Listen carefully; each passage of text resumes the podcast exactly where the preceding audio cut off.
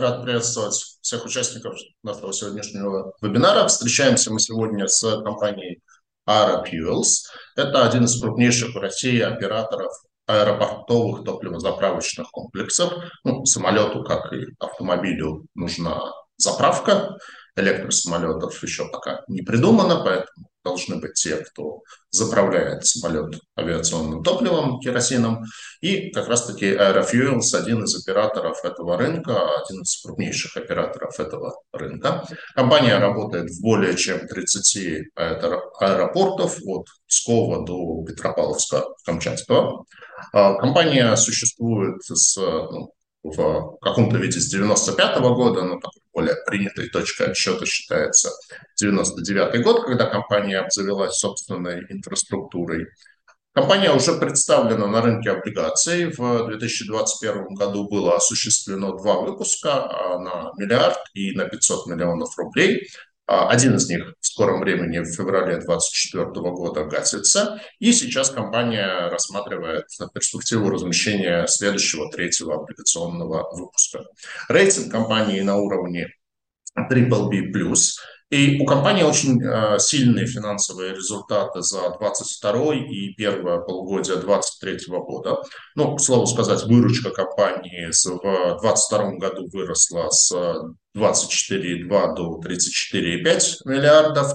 Ну и ладно, если рост выручки, наверное, можно там оправдать увеличением цен, но у компании еще и очень существенно выросла чистая прибыль с 326 до 947 миллионов рублей, то есть ну, практически утроилась. И этот тренд продолжается в первом полугодии 2023 года. Выручка за полугодие выросла с 13,5 до 20,5 миллиардов, и чистая прибыль за полугодие с 240 до 660 миллионов рублей. То есть компания демонстрирует хорошие реально финансовые результаты, Поэтому думаю, что интересно посмотреть на них с точки зрения их предстоящего облигационного выпуска. И у нас в гостях очень представительная делегация менеджмента компании.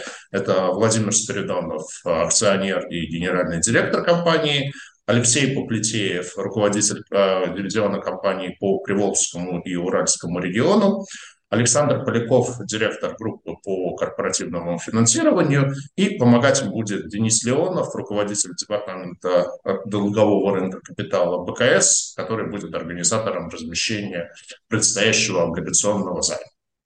А, по традиции начнем с небольшой презентации, поэтому с удовольствием передаю микрофон представителям компании.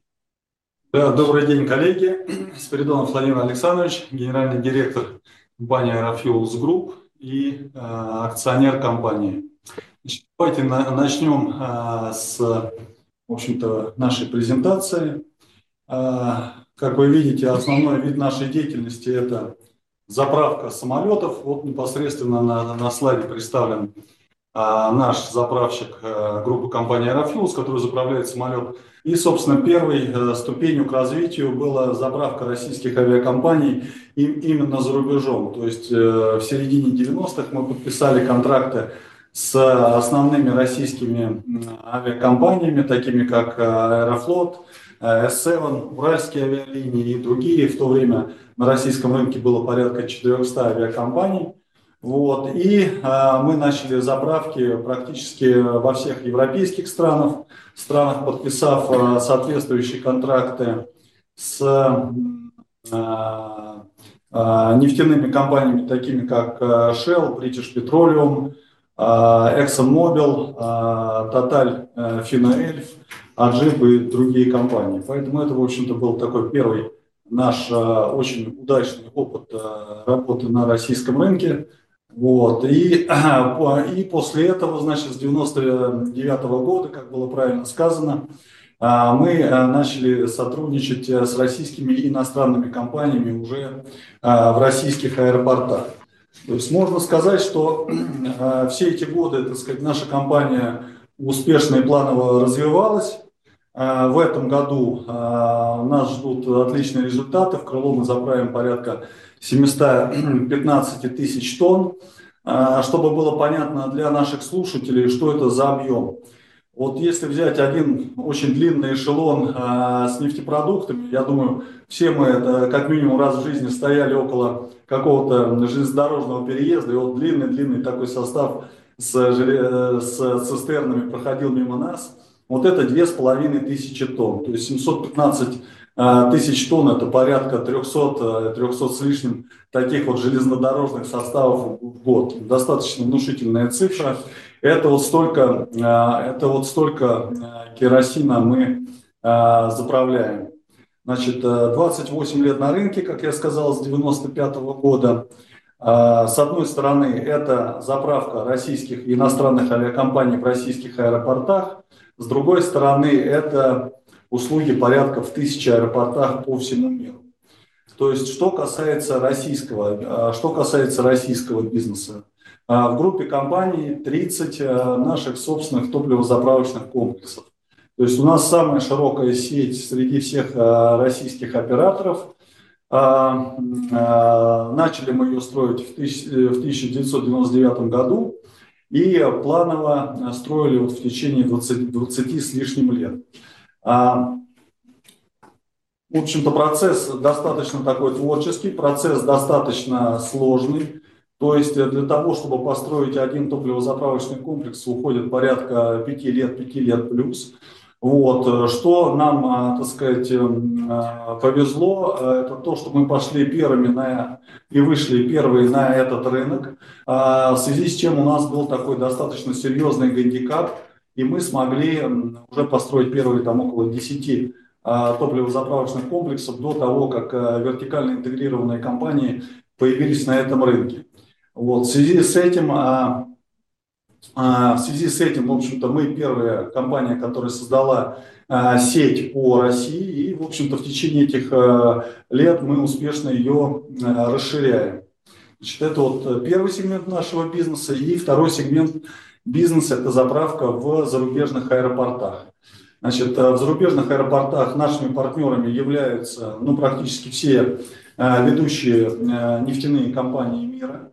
В настоящий момент в основном транснациональные корпорации уступают свое место национальным корпорациям. Это такой, в общем-то, общий мировой тренд. То есть, допустим, в Индии основной, основной компанией по заправке является э, Indian Oil, э, национальная компания, допустим, в Пакистане Пакистан State Oil Company, э, в Египте национальная компания Мизра, то есть это вот именно национальные компании, скажем так, занимают, можно сказать так, выигрывают долю именно у транснациональных компаний и, а, в общем-то, нашими клиентами являются, во-первых, авиакомпании э, России, такие как э, группа компаний Аэрофлот, э, региональные перевозчики, ЮТР, Уральские авиалинии, Аэроэро и так далее. А также авиакомпании стран СНГ. Плюс мы продолжаем заправлять иностранные компании в иностранных аэропортах. То есть, условно говоря, европейская компания прилетает э, в аэропорт Дубая и заправляется именно через, через нашу компанию. Вот. Это, в общем-то, такой интересный э, сегмент бизнеса. То есть, фактически мы черпаем нашу рентабельность не только с, с российского рынка, но еще и с международных рынков. И, кроме того, нашими клиентами на международных рынках являются еще и международные компании. Вот. Значит, 715 тысяч тонн а, в этом году мы планируем. Значит, какая у нас бизнес-модель на а, рынке а, международном?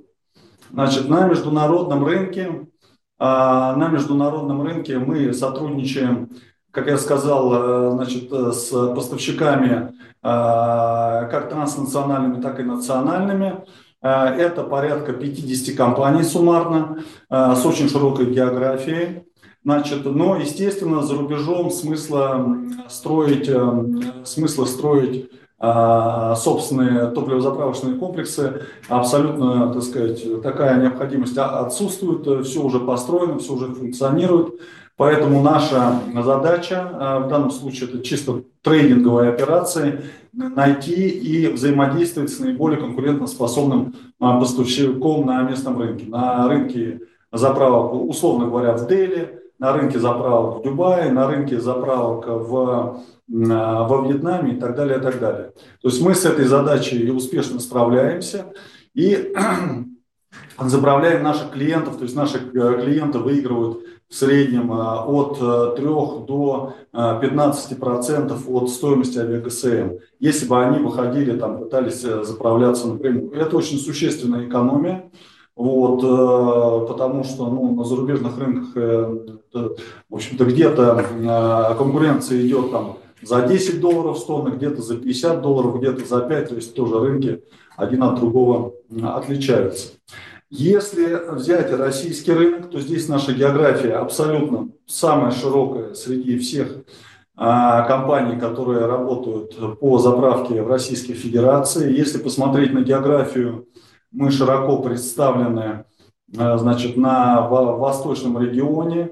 Значит, это Петропавловск-Камчатский, это значит, Магадан, Южно-Сахалинск, а, Владивосток, Благовещенск, Иркутск, Якутск, то есть такие очень дальние по, для российских перелетов и при этом очень интересные точки с, с а, места заправки с точки зрения маржинальности, потому что те, те аэропорты, куда, в общем, достаточно сложно доставить топливо, естественно, они являются наиболее привлекательными с точки зрения извлечения дохода, извлечения прибыли.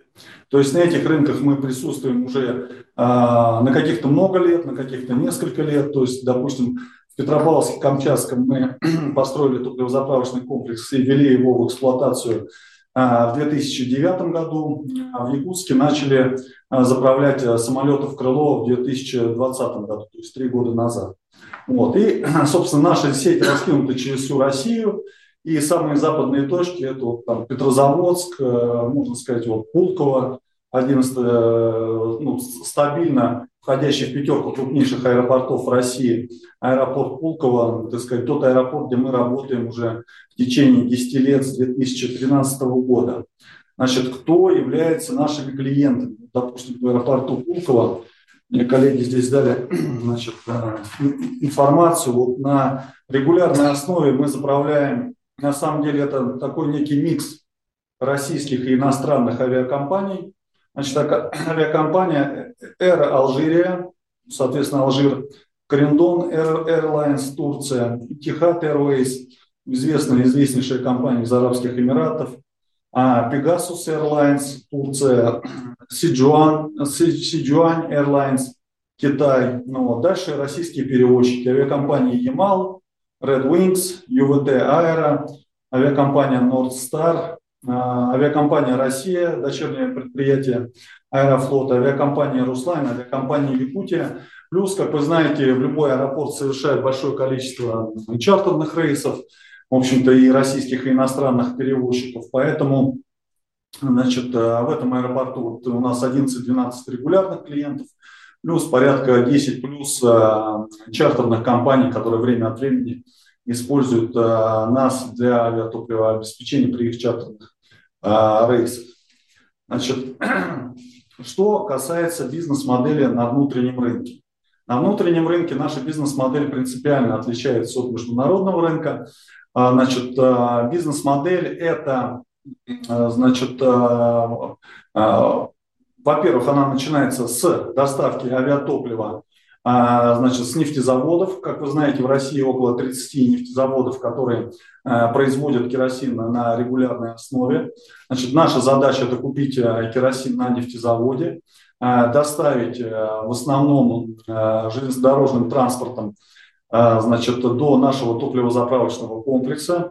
А, наш топливозаправочный комплекс – это а, нефтебаза, предназначенная для слива, хранения, лабораторного анализа, выдачи в топливозаправщик и, дальнейшей, и дальнейшего топливоавиаобеспечения на топливозаправщике воздушных судов.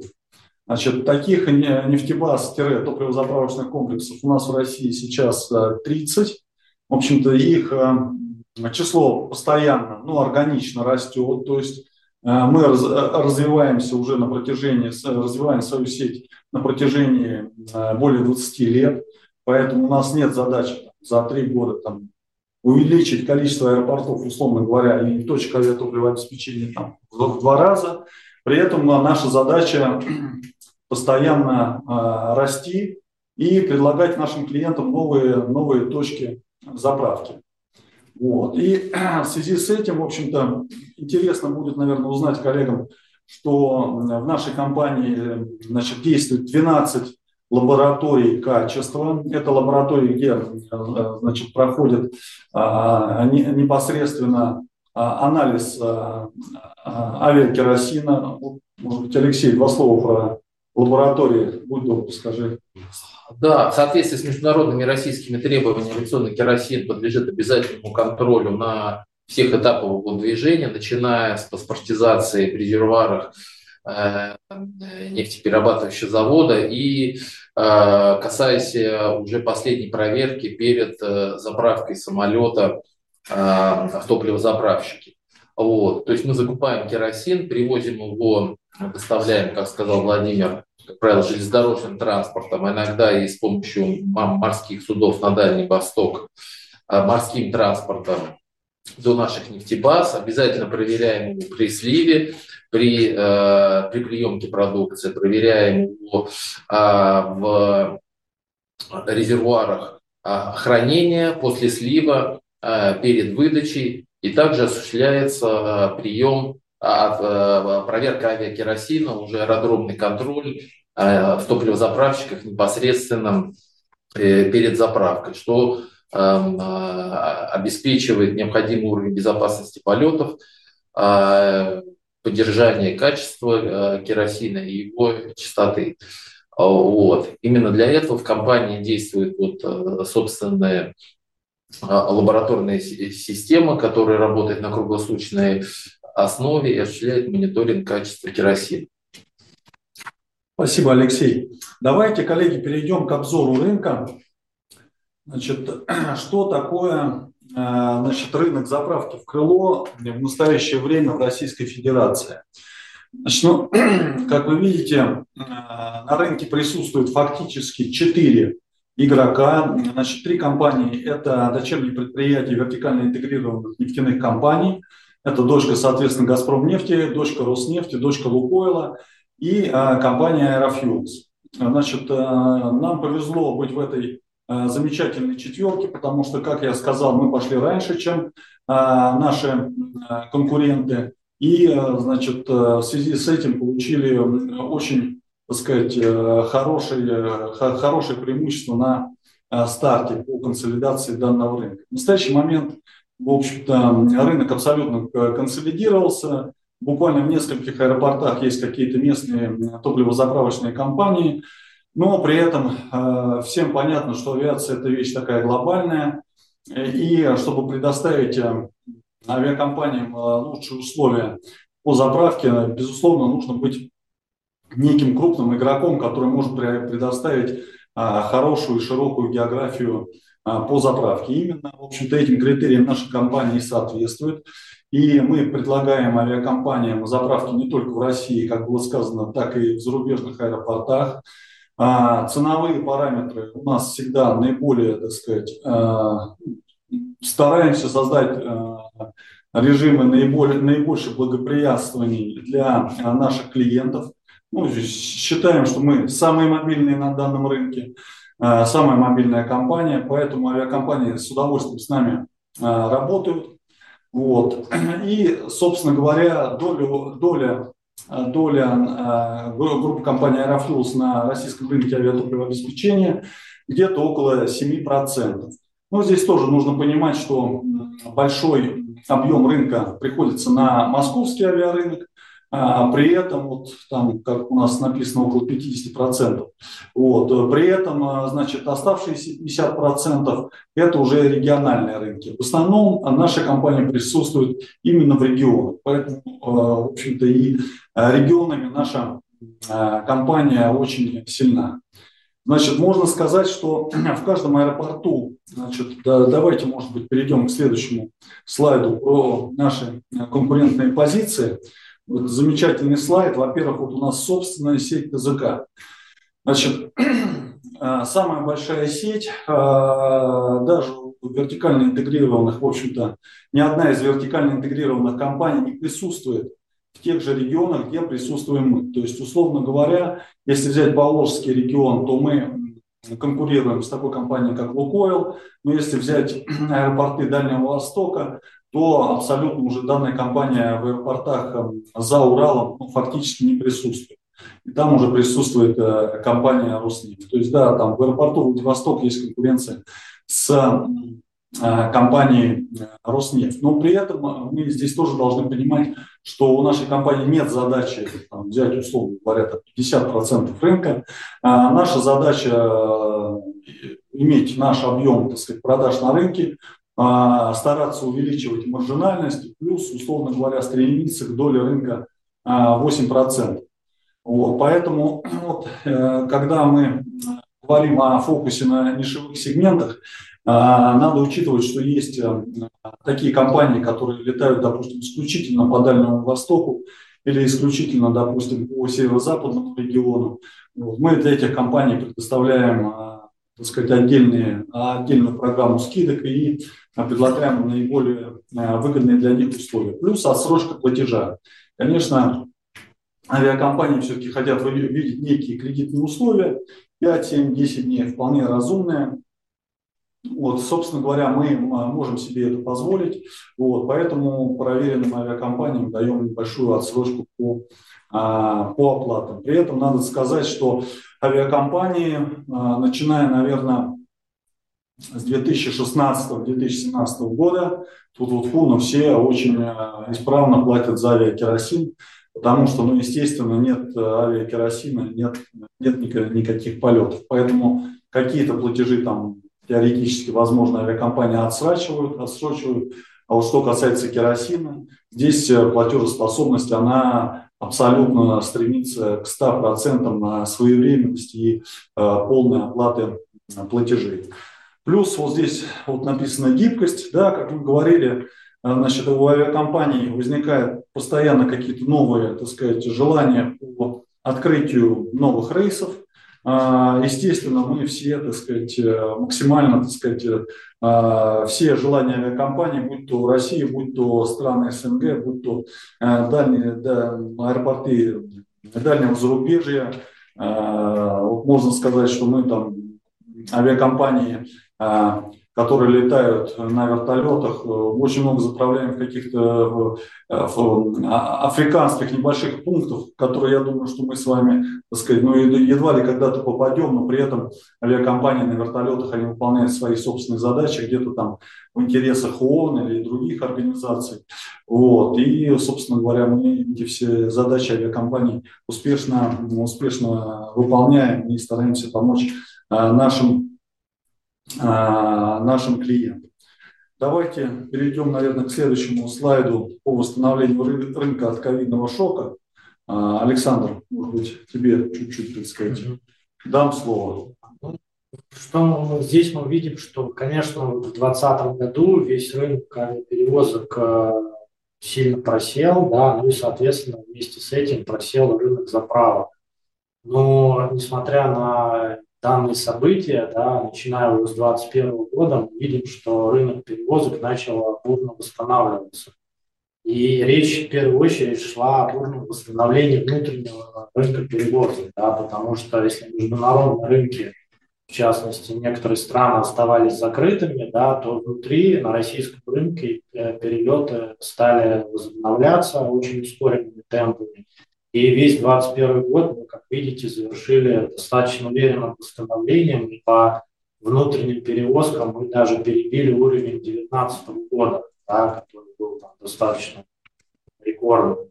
Вот. Что касается 2022 года, то понятно, в связи с определенными событиями, началом СВО, э, часть полетов как бы на рынке, ну, именно европейской части, да, и в том числе и УФО, как бы а, аэропорт оказываются закрытыми да, до сих пор. Несмотря на это, весь сегмент полетов в настоящий момент сместился больше как раз за Урал и на Дальний Восток. А это сыграло нам на руку, потому что компания очень представлена широко своей разветвленной сетью за Уралом, а на Дальнем Востоке.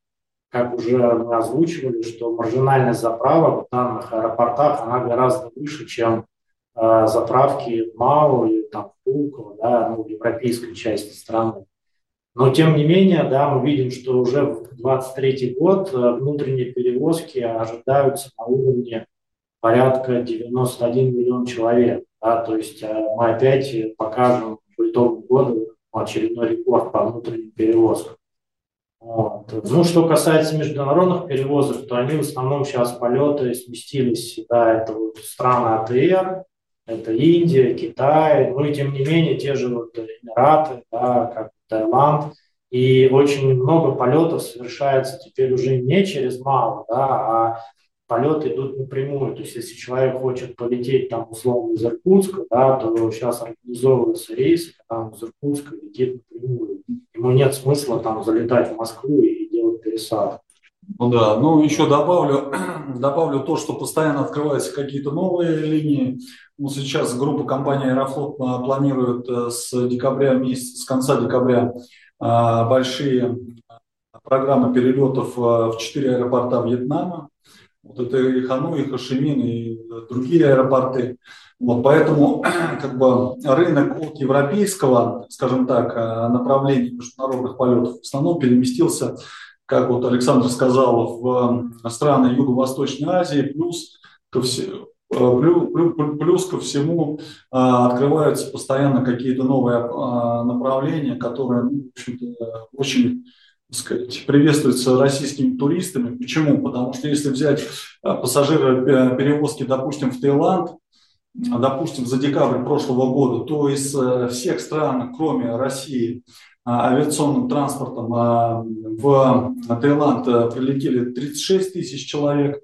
При этом только из России в декабре прошлого года Таиланд в Таиланд прилетели 35 тысяч человек, то есть практически 47 Э, процентов э, всего авиационного, э, всех авиационных туристов, которые прибыли в эту страну, были представителями Российской Федерации.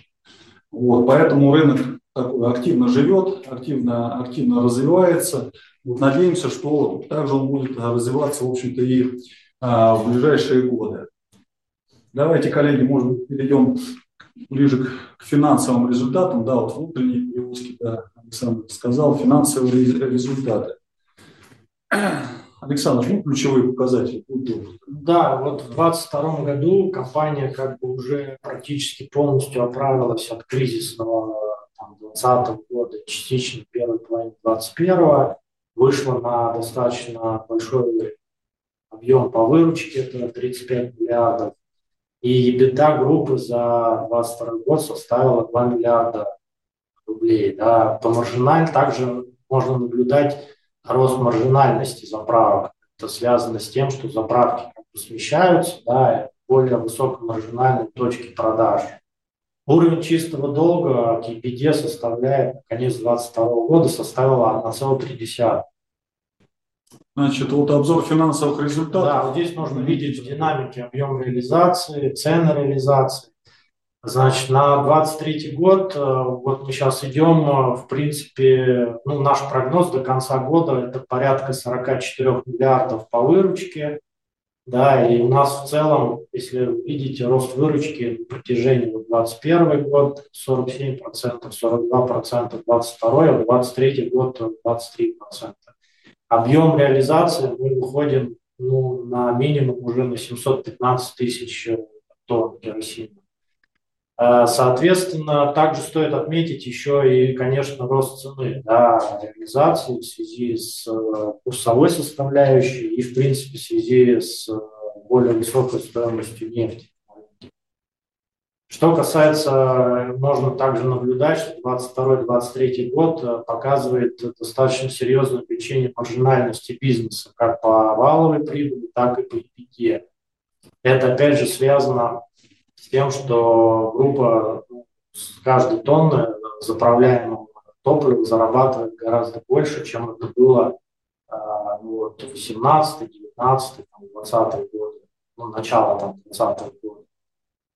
Ну, по уровню долговой нагрузки, да, учитывая, что ну, у компании есть как бы определенный цикл, да, в части формирования оборотного капитала, да, как бы в низкий сезон, в начале года компания, как правило, формирует запасы керосина, заключает договора с рынками, закупает керосин и завозит его там на склады, да, на свои ТЗК. В данном случае данное финансирование осуществляется за счет привлечения краткосрочных кредитов, коротких, под плавающую процентную ставку. И в течение года, когда наступает высокий сезон, это сезон отпусков, это в основном третий и четвертый квартал, то в данный момент компания этот керосин реализует и тем самым зарабатывает на также приросте цены на непосредственно на топливо.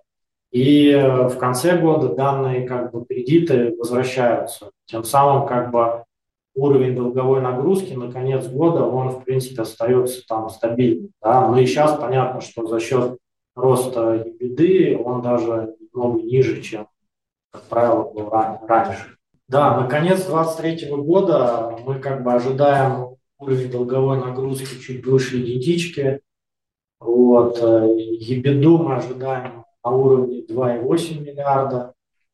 Э, соответственно, маржинальность как бы оказывается еще, не, еще выше, да, чем в прошлом году, но тем не менее в нашем прогнозе на ближайшие там три года все-таки мы так прогнозируем, что маржинальность бизнеса ну, продолжит такой как бы рост, да, мы все-таки более консервативно подходим, мы ожидаем стабилизации маржинальности, да, но, тем не менее, учитывая, что рынок растет, э, да, восстанавливаются полеты, и как бы если ну, допускаешь в следующем году там скорость завершения СВО, да, то, скорее всего, э, мы выйдем на 800 э, плюс, я думаю, по итогам уже 24 года. Ну, 800 тысяч тонн э, заправок. Ну и в дальнейшем наши цели, как бы, это миллион, как бы, да. В 27 году, да. Ну, давайте, коллеги, тогда поговорим о стратегии развития. Значит, э, э, наши цели. Ну, во-первых, конечно, это увеличение объемов заправок. Вот, э, это наша цель, но все-таки, скажем так, увеличение объемов, объемов заправок скорее это средство к увеличению доходности. Да? Поэтому здесь мы будем расти, но будем расти плавно, с той, с той точки зрения, чтобы работать на максимальных, максимальном, э, скажем так, э, на максимально возможной э, прибыли в тех регионах, где мы уже присутствуем. Вот. При этом ставим себе цель значит, роста доли на рынке Российской Федерации до 8%. Ну, скажем так, если мы достигнем даже доли там 7,5%, ну, будем считать, что а, мы нашей цели а, достигли. Значит, устойчивая маржинальность, вот это, да, это один из таких ключевых вопросов. Сейчас у нас, значит, э, EBITDA маржин выросла до 7, до 6,5, 6 э, целых 0,7%. Ну вот здесь мы даже, вот как Александр сказал, консервативно, ожидаем 5%, хотя, конечно, наша доля, на, наша задача стоит увеличить EBITDA margin до там, 6,5-7%, э, э, до 7%. Значит, что касается того, как это сделать, вот здесь следующий слайд. Значит, у нас есть инвестиционная программа, которая как раз вот подразумевает строительство а, новых а, топливозаправочных комплексов. А, далее, реконструкцию двух уже существующих комплексов, потому что все-таки ТЗК тоже, они, так сказать, это такие объекты, которые время от времени нужно вводить какие-то инновации для того, чтобы быть э, более, так сказать, конкурентоспособным и повышать маржинальность бизнеса. Приобретение топливозаправщиков, ну, это достаточно у нас, скажем так, рутинное, можно сказать, занятие. То есть мы постоянно обновляем парк топливозаправщиков. Сейчас у нас в нашем парке 90 а, а, работающих единиц топливозаправочной техники. Вот буквально две недели назад новый топливозаправщик уехал у нас э, в аэропорт э, города Петрозаводска и начнет работать примерно с 15 декабря. Буквально пять дней назад уехал э, очередной топливозаправщик в аэропорт Нижневартовск.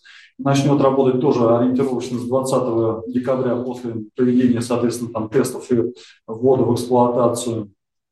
Плюс у нас э, есть, э, так сказать, задачи по э, неким э, реконструкциям аэропортового хозяйства. Как вы знаете, что мы являемся не только топливозаправочной компанией, а также управляем несколькими аэропортами. Это, это аэропорты Чебоксары, аэропорт Курган, аэропорт Липецк и аэропорт Нижневартовск. Значит, аэропорт Курган мы полностью отреновировали, отреконструировали в сентябре этого года, как раз к столетию аэропорта Курган. Вот в, к маю следующего года планируем закончить а, реконструкцию аэропорта а, Чебоксары. А, здесь вот еще есть, так сказать, наши сильные стороны, о чем мы говорили, это работа с клиентами, повышение лояльности. Естественно, так сказать, мы понимаем, как, значит, вот есть такой, значит, у нас аббревиатуру маржа в регионах, да, то есть повышение маржинальности в региональных аэропортах. Ну, собственно говоря, мы этим занимаемся на постоянной основе. Во-первых, это значит, э, в составе группы компаний у нас есть э, наши собственные танкеры, один у нас собственности, один э, в тайм-чартере, собственно, два танкера, которые обеспечивают аэропорты Магадана, Петропавловска-Камчатского, а, Кунашира, а, частично Южно-Сахалинска. Вот, поэтому с логистикой мы работаем на ежедневной основе. А, в том, вот, что, в частности, вот, допустим, это собственный танкерный флот, это очень хороший, так сказать, рычаг по сокращению постоянных издержек. Вот операционное улучшение, ну да, пожалуй, это вот, то, то есть постоянная работа над логистическими а, новыми схемами логистики, доставки авиакеросина с целью уменьшения себестоимости. Это, да, это то, чем мы опять-таки занимаемся на протяжении уже многих лет. Вот, и, собственно говоря, этим мы продолжим заниматься в будущем. На этом, наверное, вот наша презентация закончена. А, да, вот еще есть такой замечательный слайд по что из этих 5 миллиардов, по сути, 4 миллиарда – это собственные средства, и 1 миллиард – это наши облигационные, облигационные займы.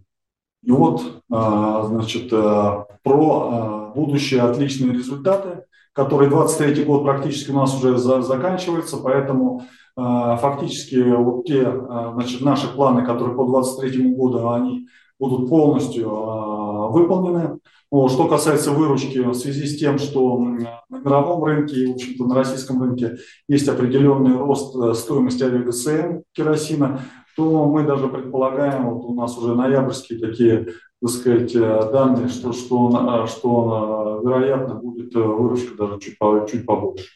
Ну, соответственно, беда, надеемся, даже, даже будет плюс к тому, что мы предполагаем. Но это уже покажут нам финальные результаты по подсчетам 2023 года.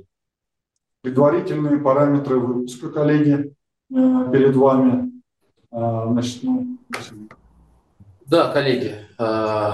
Может быть, Денис, вы тогда да, расскажете про... Да, коллеги, коллеги, с удовольствием. Да.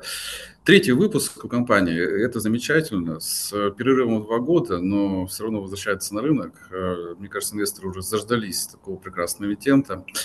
А, три года по сроку с амортизацией с, в третий год по дюрации где-то 2,2 получается а, будет дюрация. А, главное сейчас это маркетинговый диапазон 15,7-16,2. Это на то, что мы ориентируемся. Структура стандартная, в принципе, так же, как похоже и сопоставимо с тем, что было в предыдущих двух выпусках. Объем таргет это от миллиарда а, ну и цель понятна, это рефинансирование а, первого выпуска дебютного, который был в 2021 году, в феврале 2021 года. А, выпуск будет, выйдет из регистрации ожидаемо там, в четверг-пятницу, и во вторник следующей недели, 28-го, мы уже хотим закрывать книгу.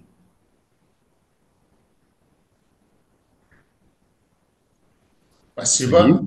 Uh, да, Спасибо. Денис, uh, я вижу в организаторах Газпромбанк и Солид, а БКС участвует? Участвует. Хорошо. Спасибо. Давайте все-таки начнем как бы с организационной структуры группы и с акционеров. Ну, в принципе, акционеры группы известны и прозрачны, но тем не менее а, предложу вам их озвучить. И вот в плане организационной структуры, наверное, интересно ну, короче, расскажите вот про организационную структуру, группу компаний холдинговую, входящие в нее подразделения. И, наверное, отдельный интерес представляет э, иностранные подразделения, то есть как вы осуществляете сейчас, особенно в текущих условиях, э, работу на зарубежных рынках. Да, э, коллеги, ну, значит, головной структурой нашей группы компаний является компания ООО «Аэрофьюэлз Групп», где э, я являюсь генеральным директором и соучредителем. Значит, у данной компании есть более 25 дочерних предприятий, которые и занимаются, собственно говоря, авиатопливообеспечением и управлением, управлением аэропортами. Почему такая большая структура?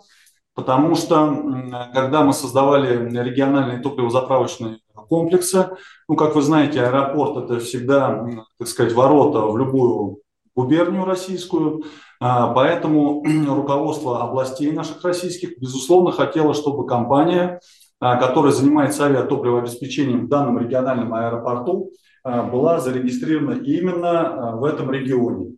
Из-за этого у нас создалась такая достаточно большая, большое, создалось большое количество дочерних предприятий, например, Аэрофлюс Улан-Удэ, компания, заправляющая в Улан-Удэ, ТЗК Иркутск, компания, заправляющая в Иркутске, Аэрофьюэлз Благовещенск, компания, заправляющая в Благовещенске и так далее, и так далее, Аэрофьюэлз Камчатка и так далее по всей географии. Вот, значит, э, основной трейдинговой компанией у нас э, по российским аэропортам является ООО ТЗК «Аэрофьюэлз». Наталья Вавилова, финансовый директор, вот здесь присутствует на нашей встрече. Компания работает с 1999 года, является контрактодержателем для всех э, российских и теперь уже иностранных компаний, которые заправляются, ну практически всех, которые заправляются в российских аэропортах. А, кроме того, у нас есть наш уважаемый эмитент, компания АО «Аэрофьюз», Значит, э, история этой компании очень интересна. Значит, первоначально э, эта компания в 2001 году была зарегистрирована как ЗАО Shell и. И, возможно, вы знаете, возможно, нет, что у нефтяной компании Shell в России было всего два совместных предприятия. Первое совместное предприятие – это э, предприятие «Сахалин-2» по добыче нефти и газа на Сахалине – и второе совместное предприятие – это, собственно говоря, Shell и Aerofuels, компания по заправке воздушных судов а, в а, аэропорту Домодедово и Пулково. А, в, 2000, в конце 2016 года группа компании Aerofuels выкупила долю участия Shell. И, значит, с 2017 года компания работает под названием Aerofuels, АО Aerofuels. Поэтому вот, э, эмитент имеет уже более 20-летнюю историю, так сказать, по авиатопливообеспечению в аэропортах Российской Федерации. Надо сказать, что в бытность э, совместного предприятия э, наша компания была одна из ведущих совместных предприятий по авиатопливообеспечению нефтяной компании Shell в Европе с очень хорошими результатами. Значит, мы через наши контакты с уважаемые компании приобрели колоссальный опыт, приобрели отличные регламенты по безопасности, по производственному процессу, а, по налаживанию работы вот именно новых топливозаправочных комплексов. И, в принципе, через эту компанию и подняли те стандарты, которые были в Российской Федерации до международных стандартов. Потому что а, в конце 90-х, начало нулевых, ну, скажем так, мировые стандарты авиатопливообеспечения коренным образом отличались от э, стандартов э, заправки в российских аэропортах, тем более в региональных российских аэропортах. Поэтому, в общем-то, вот АО «Аэрофлюс» и послужил тем мостиком э, переноса международного опыта. А компания Shell заправляет самолеты с 1909 года ну, одна из ведущих, э, так сказать, компаний мира, как вы знаете. Вот, и послужил мостиком по э, переходу вот этого опыта от э, международной компании к, или на российский рынок. Вот, поэтому АО «Аэрофилс» очень серьезное звено в авиатопливообеспечении, скажем так, а, российских авиакомпаний, как это было в нулевые годы, так, а, так и сейчас. А, значит, что касается международного департамента, есть у нас а, компания а, в Ирландии, Aeroflux Overseas, которая работает уже больше 20 лет. Сейчас эта компания занимается исключительно заправкой иностранных авиакомпаний в зарубежных аэропортах. То есть летит европейский перевозчик, условно говоря, в Турцию. Вот он будет заправлен и имеет контракт э, именно с Aeroflux Overseas, ирландской компании, которая работает по ирландским законам, по которой мы, соответственно, естественно, отчитываемся нашим всем налоговым а, органам а, в соответствии с соответствующими так сказать, регламентами и нашим российским законодательством. Но эта компания сейчас осталась на таком, в общем-то, ну, не самом большом сегменте, но тем не менее, этот сегмент э, тоже, так сказать, э, работает, работает успешно. Заключены контракты на 2024 год больше, чем с 20 перевозчиками. Вот, поэтому интересный сегмент, продолжаем на нем работать. Спасибо. Да. То есть получается, что вот там санкции, все вот это на вот международный бизнес не особо повлияли. То есть как от ирландской компании вы работали, так и продолжаете. Никаких санкций не повлияли, никаких санкций нет. А, э, Ирландия достаточно ну, лояльная, лояльная страна. Продолжаем работать, продолжаем заправлять. Все хорошо. Спасибо. А, вопрос а, про, как бы, ну, про структуру группы, но в том числе и применительно к выпуску облигаций, потому что вот есть некоторая, ну, может быть, для инвесторов путаница, и на самом деле я уже вижу, что нам вопросы, вот несколько вопросов от э, Юлии Гапон пришло а, про эту тему. То есть есть материнская компания группы Aerofuels Group, есть АО Aerofuels, непосредственно эмитент облигаций, есть э, афферент ТЗК Aerofuels. То есть отчетность МСФОшная есть у группы и есть отдельно у АО Aerofuels. Рейтинг получен на ТЗК Aerofuels. То есть такая немножко тройственная структура. Да, естественно, там есть как бы оферты от а, группы и от ТЗК Aerofuels, но тем не менее, то есть нет ли здесь определенной путаницы, то есть не проще ли э, выпуск облигаций, там, не, не проще ли было делать все с материнской группы, выпуск облигаций, рейтинг, отчетность, ну что, все, ты зашел, рейтинг, отчетность, бонд, э, все в одном месте, все понятно, куда смотреть, потому что сейчас вот я, судя по вопросам, вижу, что определенная путаница у инвесторов есть. А, значит, коллеги, смотрите, значит, рейтинг был получен на ТЗК Aerofuse. Ну, как вы знаете, этот рейтинг распространяется на всю группу компаний. Это и на Aerofuse Group, это и АО Aerofuse, это и, условно говоря, на Aerofuse Улан-Удэ и Aerofuse Благовещенск. То есть полностью на, на, на всю группу. Вот. Значит, в свое время рейтинговое агентство а, когда мы показали группу, значит, э, эксперт РА сказал, что, как правило, рейтингуются у них трейдинговые компании с наибольшим оборотом. Компании с наибольшим оборотом по России у нас ТЗК Aerofuels. Поэтому мы и рейтинговали эту компанию ТЗК Aerofuels. Ну, естественно, весь этот рейтинг распространяется, естественно, на всю группу, в том числе и на эмитента. Вот, как бы было проще сделать? Ну, вероятно, конечно, на одно бы юрлицо было проще сделать, но поскольку группа развивалась и развивается в течение 28 лет, ну, так сложилось исторически, да, вот как говорится. То есть на материнскую компанию выручка не заходит, да, она приходит на дочернюю структуру. Поэтому эксперт раз сказал, что выбирайте там ТЗК, единственный вариант. Да, который их устроит. Либо АО, либо ТЗК. ТЗК выручка. Поэтому это все технические вопросы. Да. да. Ну и что касается выбора, так сказать, АО, можно добавить, что компания также осуществляет заправку в крупных э, аэропортах, таких как э, аэропортах Московского узла, Пулково, э, Якутск, где она непосредственно присутствует. Плюс она является поскольку она, ну, как бы там преемником, то есть это бывшая СП с Шеллом, то есть она является акционерным обществом. Для инвесторов мы полагаем, скажем так... Что есть какая-то большая, Большая привлекательность, так сказать, чтобы эмитентом была компания, являющаяся акционерным обществом, которая имеет, по сути дела, 20-летнюю Э, опыт, э, так сказать, сильного корпоративного управления и, и сотрудничества, в том числе больше, чем десятилетние, так сказать, там СП-50, 50 с мировым компаниям, скажем честно, мало, мало кто таким может быть похвастаться. Спасибо. Ну, то есть, отвечая Юлия Гапон, э, отчетность смотрим по группе в целом, и вот то, что в презентации было, это отчетность по группе в целом, она на сайте Aerofuels доступна. Рейтинг получен на ТЗК Aerofuels, не знаю, там отдельный вопрос э, был тоже от нее, можно ли получить отчетность э, именно Ферента, то есть ТЗК Aerofuels, не знаю, раскрываете ли вы ее отдельно или нет, но я думаю, что по запросу, наверное, раскрываете. Ну, вы, вы знаете, коллеги, на самом деле там все цифры, по крайней мере, за 2022 год есть э, практически в открытых источниках. Да. Тот, кто хочет найти, я думаю, ну, примерно за 3-5 минут в открытых источниках найдет. Э, Спасибо.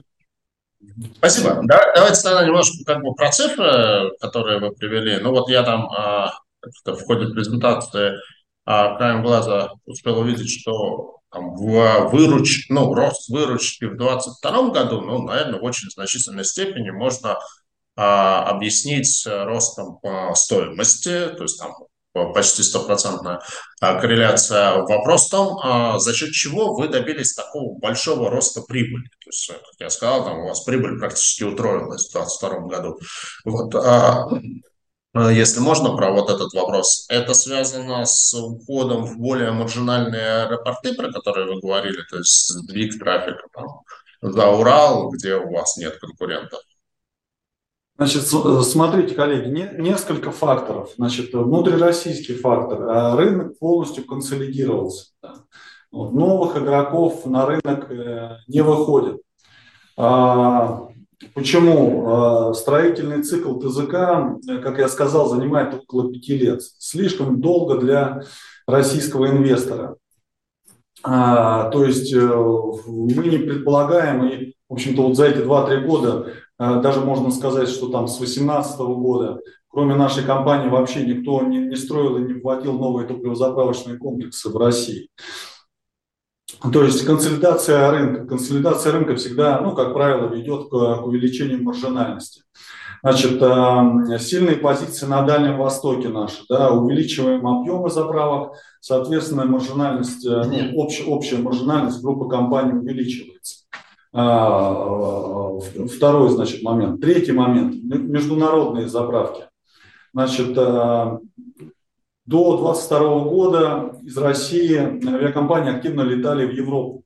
Большое количество топлива заправлялось так или иначе. Понятно, что плечи не везде были большие.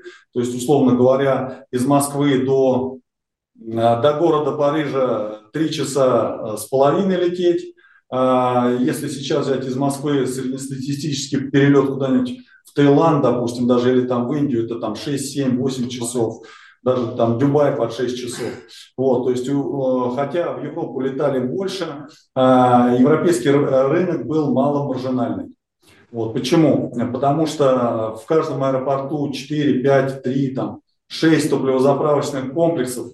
Маржинальность есть, маржинальность небольшая значит, э, рынки СНГ, э, Азия э, и так далее. То есть та география, куда летают сейчас российские авиакомпании, конечно, маржинальность ну, совершенно другая, скажем так. Вот, поэтому и рост по EBITDA вы видите в процентном отношении там удвоился. И теоретически, ну, не знаю, насколько это предел, не предел, ну, вот, но сами видите, что маржинальность увеличилась в два раза. Спасибо. Спасибо. А вот а, этот рост региональных перевозок в России, о котором вы говорили, ну и в частности вот а, рост перевозок на Дальний Восток, а он насколько объясняется или не насколько не объясняется каким-то субсидированием со стороны федеральных властей, а, субсидированием на развитие региональных перевозок. То есть, э, условно говоря, нет ли здесь риска, что если там в силу проблем госбюджета такое субсидирование будет прекращено, то перевозки могут там, существенно сократиться? Вы знаете, во-первых, э, программа субсидирования уже работает там больше 10 лет, и с каждым годом, э, так сказать, новые новые рейсы становятся, так сказать, входят в эту программу. Поэтому правительство не сокращает программу субсидирования, а наоборот ее увеличивает. Конечно, за счет, не, за счет этой программы открываются абсолютно какие-то вот такие экзотические рейсы, допустим, из аэропорта Кургана вот на следующий сезон планируется рейс в Махачкалу. Я вам хочу сказать, что такого рейса ну, не было э, в российской действительности за 30 лет точно, и э, в Советском Союзе я не думаю, что такой маршрут в принципе был. Поэтому, конечно, субсидирование дает какие-то новые возможности по, новому, по открытию новых, новых рейсов. Но с другой стороны, все равно в России 146 плюс миллионов человек, поэтому люди перемещаются. Ну, согласитесь, в командировку из Москвы в Иркутск, наверное, никакой работодатель не отправит своего работника железнодорожным транспортом, чтобы он ехал не 4-5 дней в одну сторону, потом 4-5 дней в другую сторону. Ну, может быть, только РЖД отправляет железнодорожным транспортом, и то вряд ли. Ну, это и то, и то вряд ли. Я думаю, они тоже, так сказать, покупают билет на самолет. Поэтому, что касается, все-таки Россия э, очень большая, самая, естественно, большая страна. Вот, э, слишком много, так сказать, большие расстояния до Владивостока, по 8, 8 тысяч километров. Поэтому, конечно, авиатранспортная отрасль будет развиваться она развивается во всем мире, поэтому будет субсидирование, будет чуть быстрее развиваться, не будет субсидирования, ну, будет развиваться не на 6-7-8% в год, а будет развиваться на 3-4%.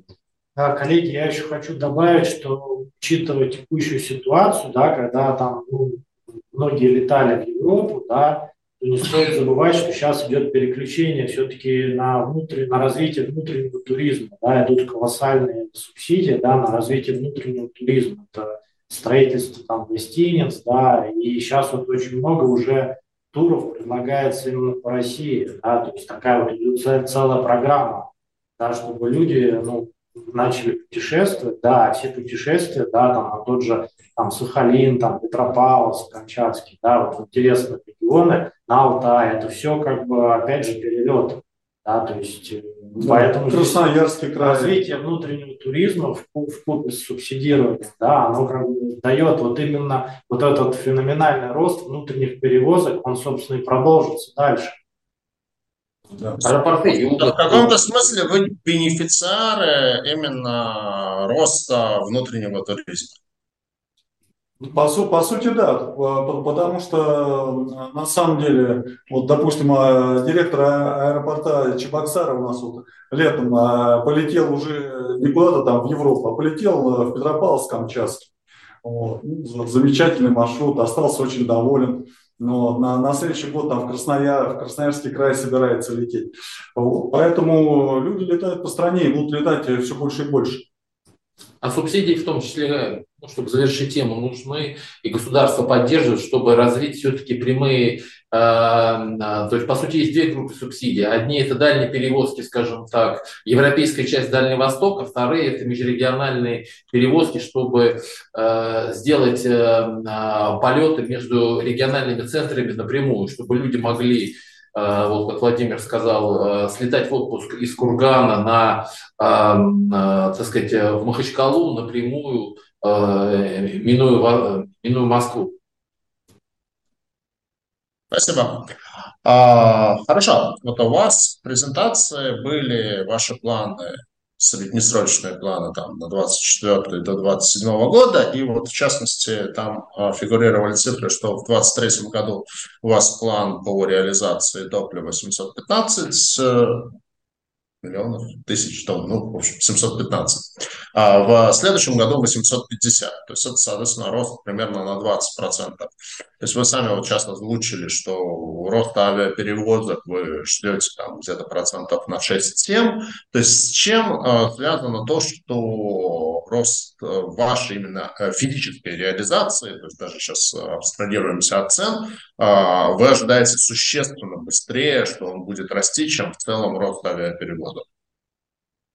Ну, вы знаете, во-первых, это э, значит, укрепление наших позиций на тех рынках, где мы уже присутствуем, потому что где-то, допустим, если взять аэропорт э, э, Нижний Новгород, мы сейчас присутствуем с объемом и с долей рынка где-то около 30%. Ну, вполне возможно нарастить эту долю до 35-37%. Конечно, Хорошо. нельзя а, Смотрите, можно? Хорошо. То есть вот э, у вас был хороший очень слайд э, с тем, как распределен рынок. По сути, он состоит из четырех игроков. Трех больших, вас и там, не знаю, э, э, всякой мелочи. То есть 90% примерно приходится на три большие игрока, Роснефть, Газпромнефть, Лукойл – 6%, а, 7% приходится на вас и 3% приходится на всех остальных. То есть а, получается, что ну, там, даже если вы этих всех остальных полностью съедите, это все равно ну, там, относительно небольшая доля рынка. То есть получается, вы планируете все-таки отгрызать э, долю рынка у больших ребят вот у этих трех. Да, коллеги, смотрите, давайте еще раз разберем, из чего складывается наш прогноз 852 тысячи вот, финансовой модели на 2024 год. Мы ставим восстанов... компания ранее в 2018-2019 году до ковида уже заправляла 852 тысячи 2018 год, 2019 год 812. То есть мы просто планируем 15% прирост, это до 817 тысяч, это чисто идет восстановление рынка до ковида. То есть после ковида только к 2024 году надеемся восстановиться до тех уровней, которые были ранее. И 35 тысяч тонн плюсом мы планируем за счет реализации стратегических инициатив. Это те проекты, которые мы завершили, в частности, в Южно-Сахалинске реконструкция закончилась.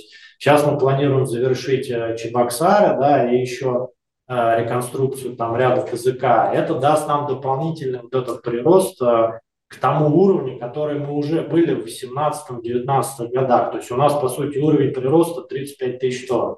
В текущей ситуации это достаточно консервативный прогноз, потому что, учитывая, что наши, как бы, опять же, полеты уходят больше на Дальний Восток, за Урал, я думаю, что мы покажем даже более э, высокие результаты, чем мы планируем вот, нашим консервативным прогнозом. Ну да, плюс, как а, мы ранее говорили, уже а, появляются какие-то новые регионы с большим объемом а, заправки. Вот, например, как я упоминал, Вьетнам. Ну, четыре аэропорта новых с, с большими объемами. В принципе, до сегодняшнего дня из России летает, насколько я знаю, там Ирайер летает с небольшими объемами из Иркутска, да, ну, то есть абсолютно такие небольшие объемы. И вдруг ну, там, армада, так сказать, э, широкофюзеляжных самолетов, которые будут летать на каждом направлении 2-3, а то и 5 раз в неделю на сезон. Ну, это очень, это очень большой прирост. Это прямо взрывообразный прирост объемов э, на данном рынке. Угу. Спасибо.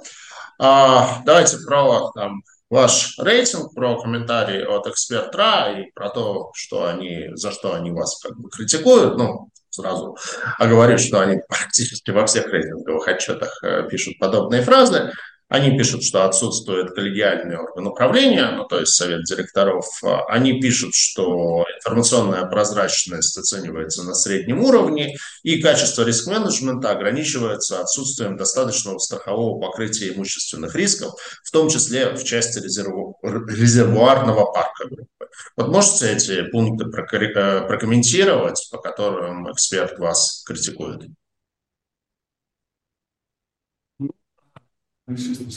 Ну, по поводу, собственно говоря, корпоративного управления, это ну, тот же вопрос, собственно говоря, почему мы, у нас эмитент э, является, скажем так, компания АО Aerofuels, да, а, да, а, рейтингу, а рейтинг получает ТЗК Aerofuels. Ну вот, как говорится, там еще раз для слушателей мы э, повторим, что при выборе, скажем так, эмитента мы исходили из того, чтобы эмитент была компания, акционерное общество с хорошим корпоративным опытом и историей сотрудничества с Shell, но при этом, так сказать, она не является самой большой, как говорится, в группе компаний, а, и рейтинг получен, так сказать, на, на более крупную трейдинговую компанию. То есть это вызывает вот такую, скажем, так сказать, двойственность и критику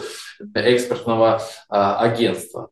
А, вот. Но самый эмитент АО Aerofuels, э, он имеет совет э, директоров, очень богатую историю. Это совет директоров э, который, так сказать, работает, э, сохранены стандарты работы с компанией э, Shell, да, так сказать, опыт SP50 э, на 50, то есть такое, скажем так, интересное, так сказать, и по-хорошему сложное. Так сказать, то есть с точки работа. зрения корпоративного управления эмитент соответствует всем стандартам нефтяной компании Shell.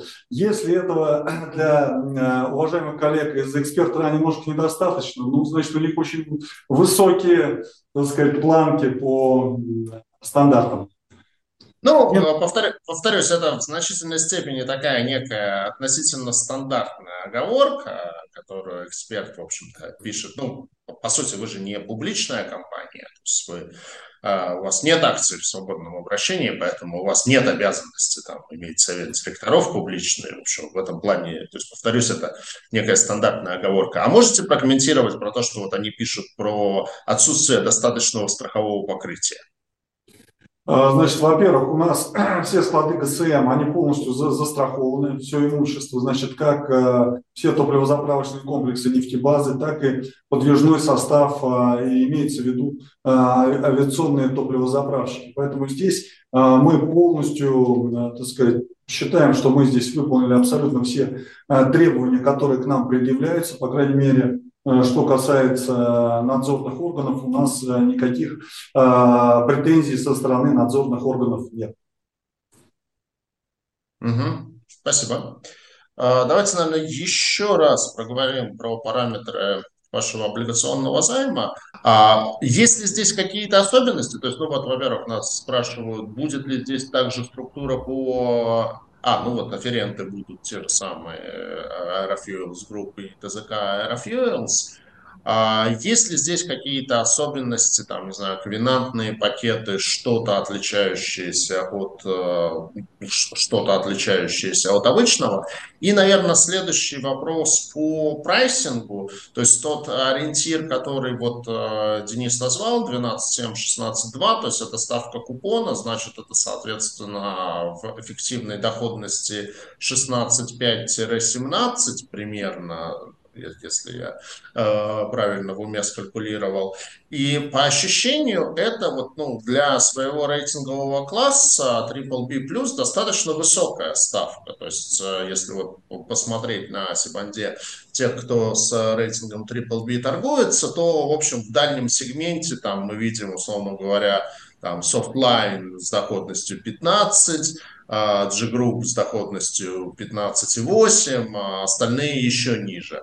То есть чем, а, Денис, вы бы а, аргументировали такой ну, достаточно агрессивный прайсинг относительно Пирс?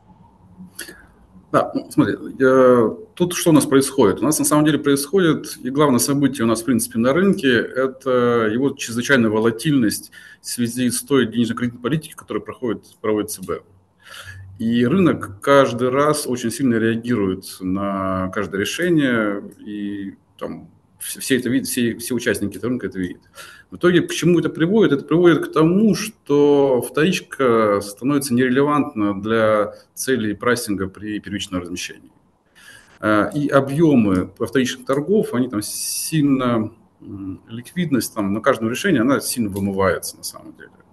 А, поэтому мы ориентируемся больше не на вторичное обращение выпусков, а на те первичные размещения, которые были э, по, по эмитентам сопоставимого э, кредитного качества. И если мы говорим про тот же G-Group, который ты упомянул, то там размещение было по ставке 15-40, и это было еще до поднятия ЦБ ключа на 2%.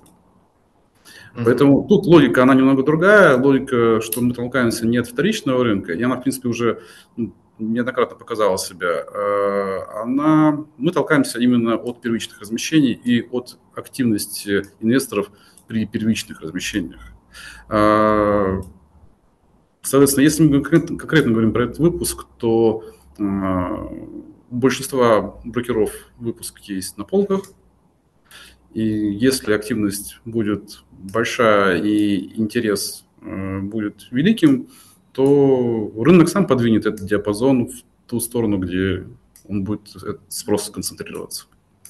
Спасибо, Денис. И еще один вопрос. А, вот а, я посмотрел по этим двум выпускам, ну, поскольку на Сибанде есть сведения о вхождении бумаги в портфели ПИФов, и, в принципе, вот э, бумаги первых двух выпусков в портфелях российских пифов крайне слабо были представлены.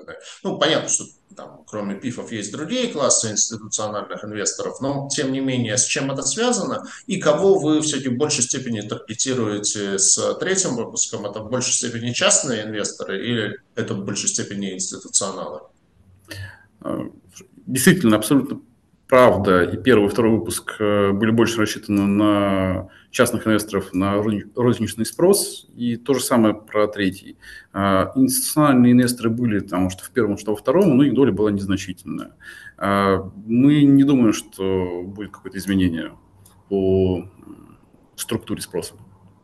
Так, ну давайте, значит, э, так, еще один вопрос от Юлии Гапон из Сберпрайвет. На каких условиях заключаются контракты, на сколько лет, кто выступает второй стороной, авиакомпания или аэропорт, ну, как я понимаю, авиакомпания, как идет их продление? Хороший вопрос. Значит, э, действительно, договор заключается с авиакомпаниями. Значит, э, что касается заправок в зарубежных аэропортах, как правило, все эти э, договоры заключаются на один год. Есть контракты, которые заключаются сроком на два года. Значит, когда иностранная авиакомпания, вот как, допустим, Qatar Airways прилетает в аэропорт Пулково, значит, наша компания заключает с иностранцами э, договоры от одного года, то есть средний срок, наверное, приближается к полутора годам, потому что есть контракты и на один год, и на два года. Что касается российских авиакомпаний внутри России, то здесь э, есть некий микс из годовых контрактов, из контрактов на квартал, и часть объемов авиакомпании э, значит, э, тендеруют на один месяц. То есть, условно говоря, такая-то авиакомпания хочет 500 тонн керосина в аэропорту Иркутск э, в декабре. Идет некий тендер, вот, и, соответственно, мы либо становимся, либо не становимся э, заправщиком данной авиакомпании в данном аэропорту на следующий месяц. Поэтому это микс годовых контрактов, ежеквартальных контрактов и месячных контрактов. Спасибо. А, так, следующий вопрос. В чем смысл вашей услуги в иностранных аэропортах? Почему авиакомпании не могут заправиться напрямую у оператора топливозаправки? Ну, условно говоря, вот вы говорили про Вьетнам, то есть там есть там некий там вьетнамский аэрофьюэлс, там, не знаю, как по-вьетнамски это называется, почему Аэрофлоту не проще заключить контракт вот с этим вьетнамским Аэрофьюэлсом, почему он приходит к вам, в чем как бы ваша роль и ваша value, ваша прибавочная стоимость? Хорошо, даже можно еще э, сложнее вопрос задать, а почему иностранная компания тендеруется с нашей компанией по заправке в иностранном аэропорту? Почему? Еще, еще лучше вопрос, согласен, да, потому что еще хотя бы понятно. Прилетает, почему Turkish Airlines прилетает в Прагу и заправляется через Aerofuels?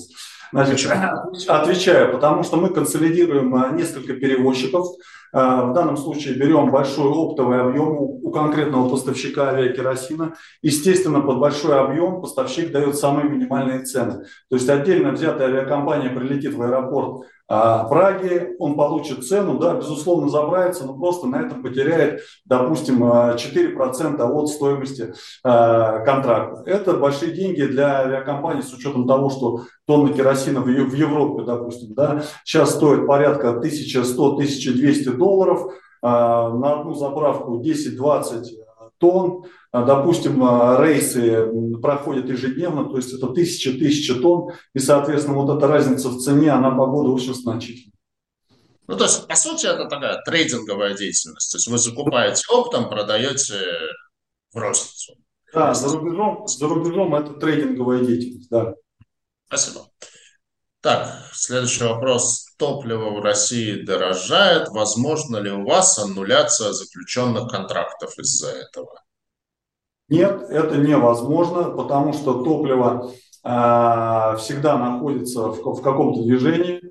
Ну, знаете, как есть тоже такое э, поздравление на, на день рождения, говорит, будь как э, керосин в России. Говорит, это как? Это расти всегда.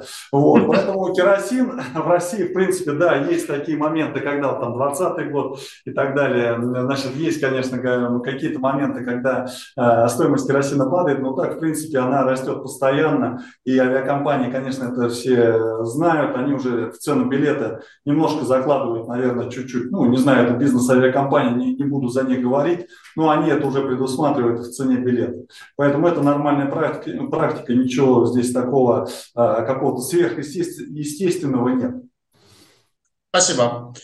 Так, следующий вопрос, э, ну, наверное, на него вы уже в значительной степени ответили. Какие у компании планы по CAPEX, ну, по капитальным затратам? А в презентации, в принципе, об этом было. Я не знаю, если есть что добавить, можете прокомментировать. В презентации было наш капекс, мы планируем э, в районе 5 э, миллиардов э, на ближайшие, по сути, там 4,5 года. Ну, это тот капекс, который мы абсолютно можем потянуть. Это и по строительству новых топливозаправочных комплексов, это и реновации, значит, реконструкции, это и вложение в аэропортовую инфраструктуру. Да ваш, с вашим уровнем и беда вы бы побольше как смогли э, это, потянуть. У вас довольно консервативная финансовая стратегия, если честно. Нет, для, для держателей облигаций это, безусловно, хорошо.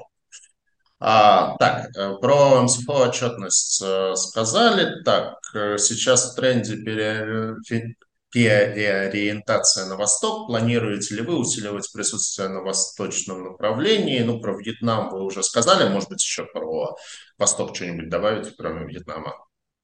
Ну, вы знаете, еще э, планируется открытие, насколько нам известно, рейсов в такой удивительный регион, как остров Маврикий где мы тоже, так сказать, планируем осуществлять заправки. Вот э, это еще одна точка, так сказать, э, надеемся, получения будущей э, это вот остров, остров Маврикий. Прямых рейсов из России не было. С 23 декабря, насколько нам известно, рейсы должны открыться. Вот, пожалуй, пожалуй, вот тоже такая интересная точка для заправки. А, Я думаю, сейчас у вас в компании активное обсуждение, кто полетит э, в командировку в Маврикий подписывать договор. А, вы знаете, э, все делается дистанционно, вот, поэтому, к, к, к сожалению, да, никто не полетит.